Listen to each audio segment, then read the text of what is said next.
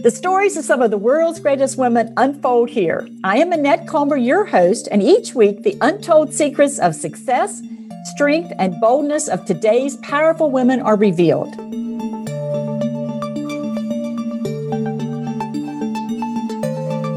Today's woman grew up in a middle class family of educators. Even though she was a minority in almost all situations, she felt accepted and supported. She was taught to believe to have no limits on what she could achieve. So she went for an Ivy League education and embraced being one of the few Black females in a room. As her life unfolded, she became a C suite executive of a large corporate company. Today, she is the CEO of her own company, a company dedicated to empowering healthier lives. It is my pleasure to introduce you to Kat Peeler. Hi, Kat. Thank you for joining me today. Hi, Annette. Thank you so much. I'm so happy to be here. And we have limited time together, so let's jump right on in. You describe yourself as an ignorant trailblazer. Explain what you meant by this and how it has shaped your success journey. Oh my goodness. Yes, I uh it doesn't sound very elegant. it doesn't, does it? But it it has a punch to it though. it does. I think it's memorable and it but it, it actually describes uh, several of the milestones that happened in my life. Uh, the first major one that was part of my ignorant uh, trailblazing was when I decided to um, go to Princeton. I had decided in my Northeast Tennessee public high school um, that I wanted to try to attend one of the best uh, schools universities that I could if I would have listened to my guidance counselors, quite honestly, they might have steered me to some schools that were more within our region or certainly within the state of Tennessee. No one was pushing me to make that type of a move to um, a school like Princeton, but uh, a, bit out of my ignorance of not really understanding how hard it is to get into those schools, um, I decided that I was going to apply and um, you know, and I, I, you know, had a lot of uh, heart and confidence, thinking, well, you know, I have a shot to be there. I'm going to make this happen. And so I was successful. And when I got there, uh, after I guess my uh, the end of my the first semester of my sophomore year, we had to declare our major, and I decided to go and, into engineering. I was always strong in math and science, and I didn't really understand uh, the the numbers and the representation that was there in that engineering program. Uh, I didn't understand that only 12 years earlier, when I uh, got to Princeton, only 12 years before had they started admitting the first women into that university. And in being in the engineering program, out of about 200 people, there were only seven Black women that were in the engineering program in the year that I was there.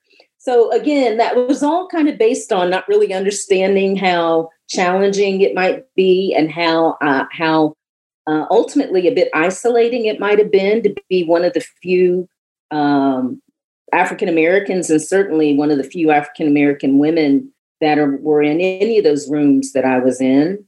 But I, in not knowing some of those scary things or that might have been perceived scary at the time, I was able to kind of set my mind on it and and make those decisions and kind of plow forth and and make that progress. And ultimately, I was able to be successful, um, often because I didn't always understand uh, fully the uh, challenges that were associated with what I was trying to do.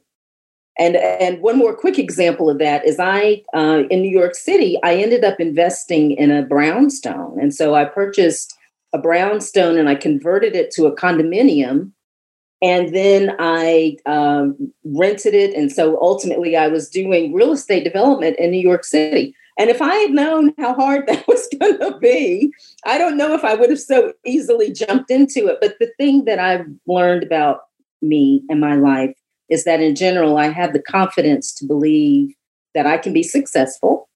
And I also had the confidence to believe that in any situation, ultimately, I can figure figure it out. I can figure out a way to solve whatever major problems I'm dealing with and and to to figure it out to be able to move forward.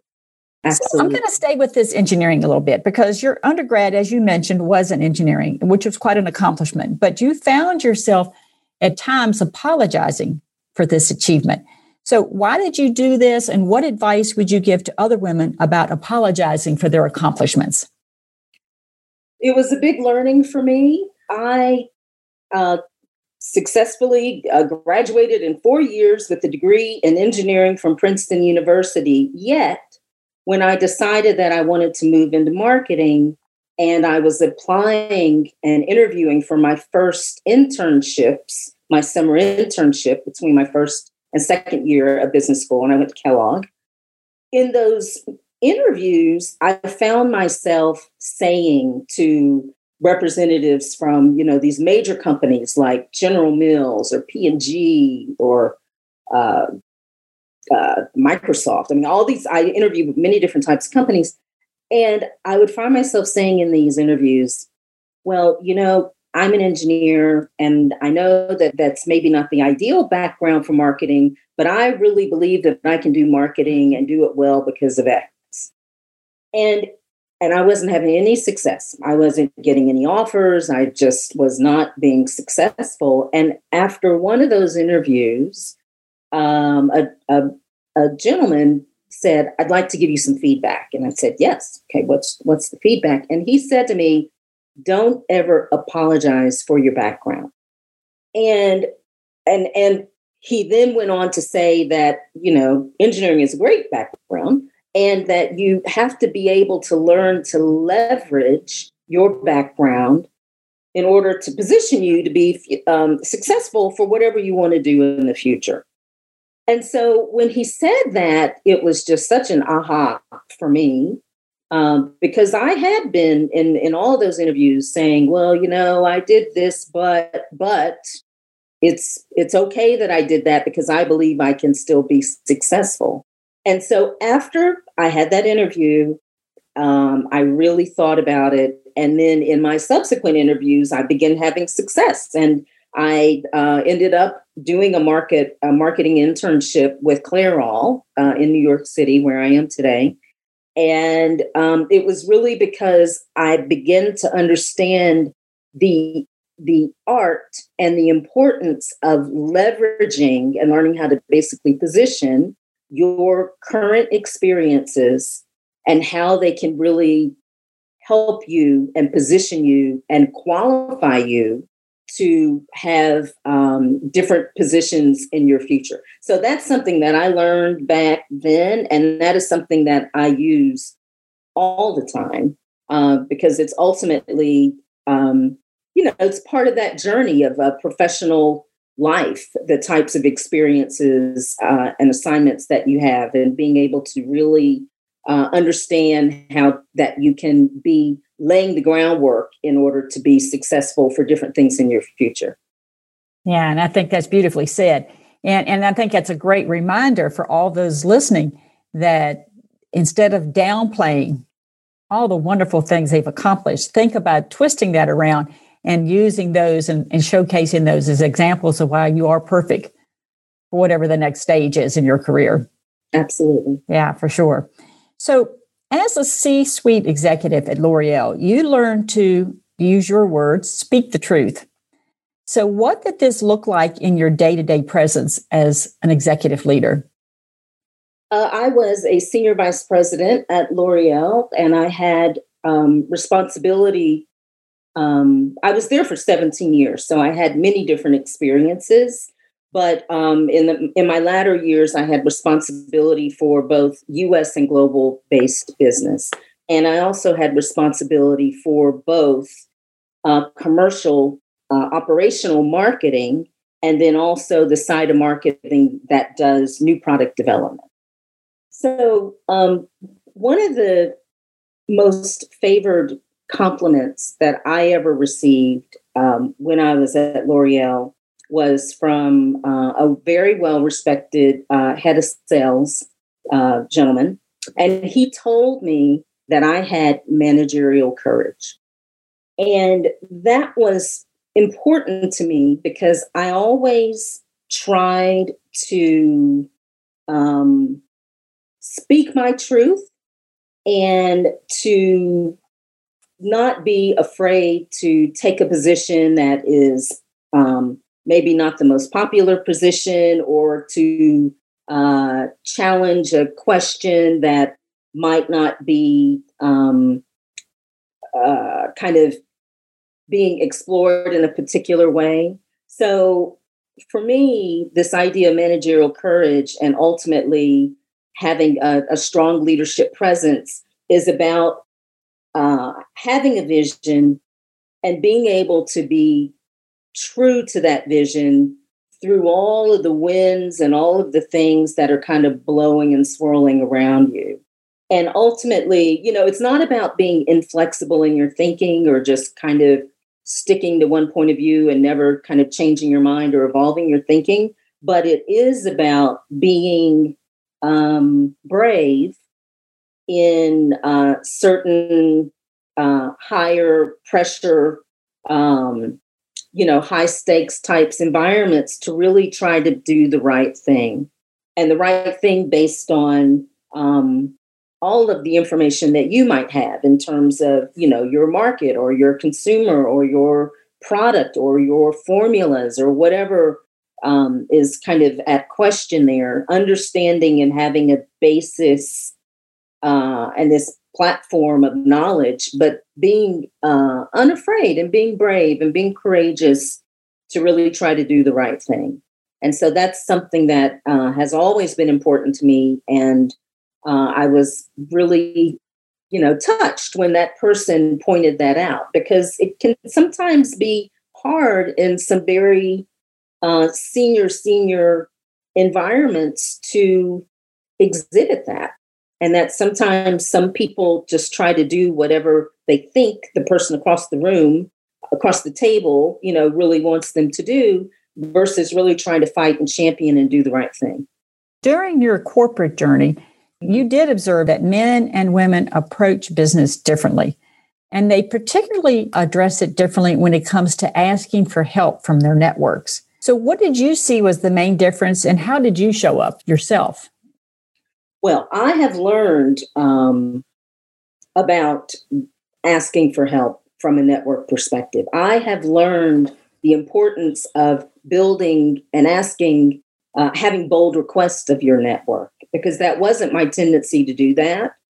And I think that I've most learned that actually after leaving L'Oreal, and now that I am, and um, you know, I've started my own business and I am working to to build that business the ability and the willingness and the comfort uh, for me to be able to reach to make connections to certain business opportunities or to ask for help or information in areas where I don't have that, that's been critical for me. And from a corporate perspective, I wish that I had understood that earlier. I feel like that um, just overall from an importance of networking, um, I was one of those people. Uh, you know, at different points in my career, it was at different levels, but kind of more towards that end of the career, I just, you know, had my head down and I was just doing the work and I was just, you know, still performing well and having, uh, you know, being recognized for that. But I learned that um, in addition to try to um, in, in addition to trying to nurture your internal network it was equally and even more important for me that i was also nurturing my external network external of my you know of my l'oreal world. And that's something that i didn't do as much and certainly um, have been working against that now in my um, in my uh, entrepreneurial journey that's been critical for me. But again, it's that idea of making bold requests and really just um, just being much more aware of the importance of that. That's something that I've learned along the way. And men don't hesitate to ask bold requests, do they?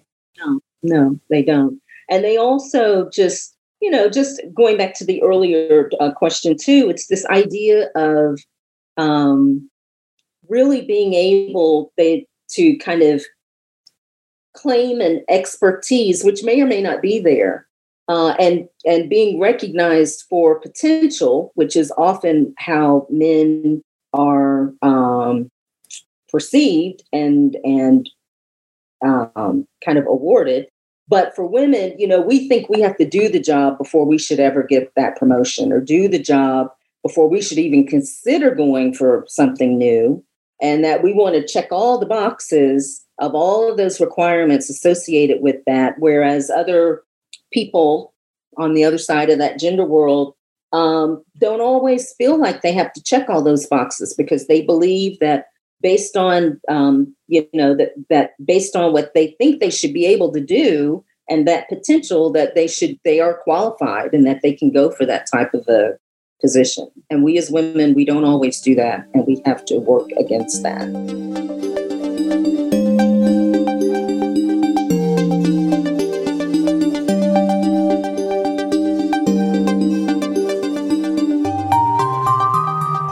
And to just stay with this and dig a little bit deeper, in my own journey, I have seen that men tend to overestimate their abilities right. and women tend to underestimate their abilities. So, how that shows up in the real world is men will go for positions that they are way underqualified for, and women will ignore positions that they are already well qualified for. Absolutely. I had a, a friend of mine who um, is a very accomplished uh, professional and marketing executive. And this person um, was in a situation where uh, the the CMO position opened up, and I I was like, "Hey, are you going to go for that position? You'd be perfect for that." And she was like, "Well, I haven't done this, and I haven't done that, and I haven't done that."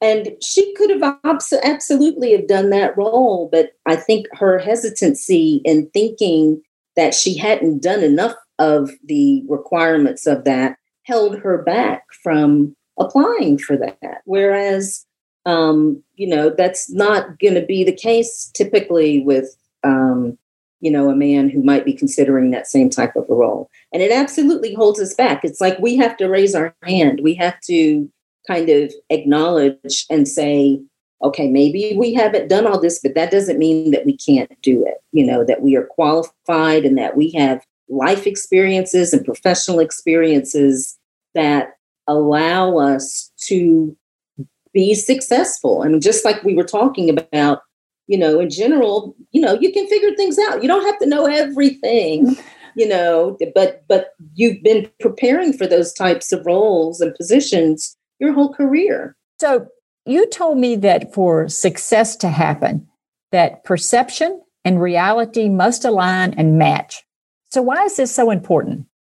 It, ultimately, I think that the alignment makes it uh, easier and it draws on less of your own personal energy. If you have to present uh, a particular persona or you know you're you're trying to kind of uh, present a particular way of being to drive a perception but then your reality is very different from what that is then that's a lot of energy expended that's a lot of kind of um you know a bit of angst and so ultimately it's just a more kind of freeing and peaceful and less stressful and less energy um, place to be if you are able to have that alignment. If you are able to decide and kind of um, work or operate in a particular way that in a way that you want to be operating in, and then you're able to actually exude that type of leadership or managerial presence uh, that's aligned with the, actually how you operate. So for me, it's very much of a um, it's just an easier way to be but it's but it's i think it's certainly um, not necessarily easy to make sure that they're aligned and make sure that how you are kind of truly operating is reflected in how you show up and the type of presence that you bring into a particular room or a particular environment Um, but for me, it's about authenticity and it's about just kind of being true. And that is an easier way uh, for me personally to operate. And you know, I agree with you 100%. But I think we struggle as women, particularly as driven women, giving ourselves permission to do that. Mm-hmm. Because society pushes against us and pushes us into a persona that we think we have to step into. And then it becomes very confusing and exhausting. And I think we have to give ourselves permission that it is okay to be ourselves. I think that that's true. I would like to believe that more and more there are a broader range of uh, accepted and recognized and uh, effective uh, kind of ways to be and ways to operate. You know, I I don't believe that I act like a man, uh, you know, in in, in a business environment, but yet I'm able to be successful. And I think that um, I believe it's so much about being able to engender respect and to have integrity and to keep your authenticity. But you're right, though. It, it is, it's, it's, I think it can be harder for women uh, because of the expectations, but also because of what we think is required for a certain environment, whereas that may or may not be the truth, but that is sometimes uh, uh, and ultimately a perception that we might have, an incorrect perception that we might have um, in our own in our own world. Yeah, and sometimes we swallow that hook, line, and sinker, don't we? We just gobble it up and make it part of our world and lie to ourselves all over the place. That's very true. So my last question for you kind of spins off of what we were just talking about, about you being in a man's world. So, because you shared with me that you have at times told women friends to quit being a girl. so, what do you mean by this? Yes, I, I, I love saying it. I mean, of course, girl power and girl boss and all that is great. But when I say quit being a girl, that means that, um, and sometimes I have to say to myself, what that means is that this person or I am exhibiting some of the behaviors that women can generally exhibit that hold us back and that make us less competitive versus men. For example, not making bold requests in our network is being a girl. Not raising your hand to say, I'm going to go for that job. Okay, maybe I tick off eight of the 10 boxes or seven of the 10 boxes or six of the 10 boxes, but I'm still going to go for it because I know I can do it and I know I'm qualified and, you know, I know I'll be able to present myself uh, in a competitive way. That's, that's to, a way to not be a girl. Also, um, the idea that um, and it's one of the ones that I think is one of the ones that I think is kind of the most uh, important that we do is that we kind of undersell and undervalue the the uh, experience that we have. And so, if I'm observing that type of an uh, thing, I'll say, "Don't be a girl."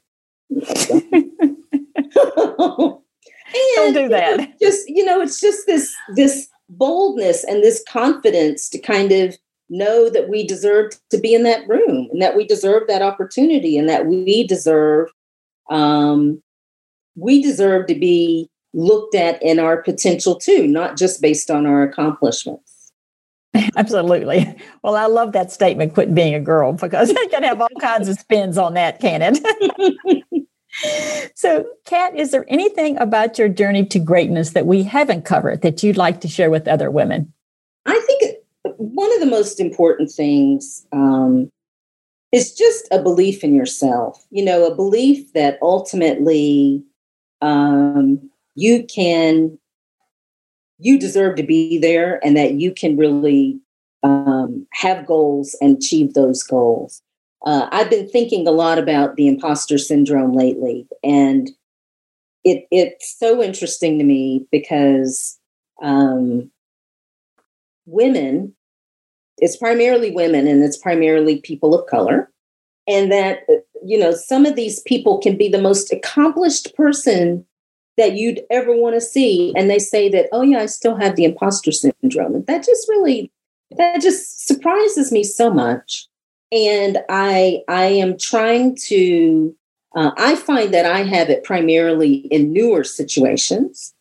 So, you know, when I was um, first going to uh, Princeton and just kind of getting uh, this public school, you know, public school uh, educated black woman from Northeast Tennessee going up into this elite world of, mm-hmm. you know, private school privileged people. And, you know, wow, you know, am I really supposed to be here? Do I, am I going to get kind of found out, you know? And, and I learned over the years that absolutely I deserve to be there. And I also learned that some of those other people that I thought were these private school privileged people, they were that, but at the same time, they had they had it too.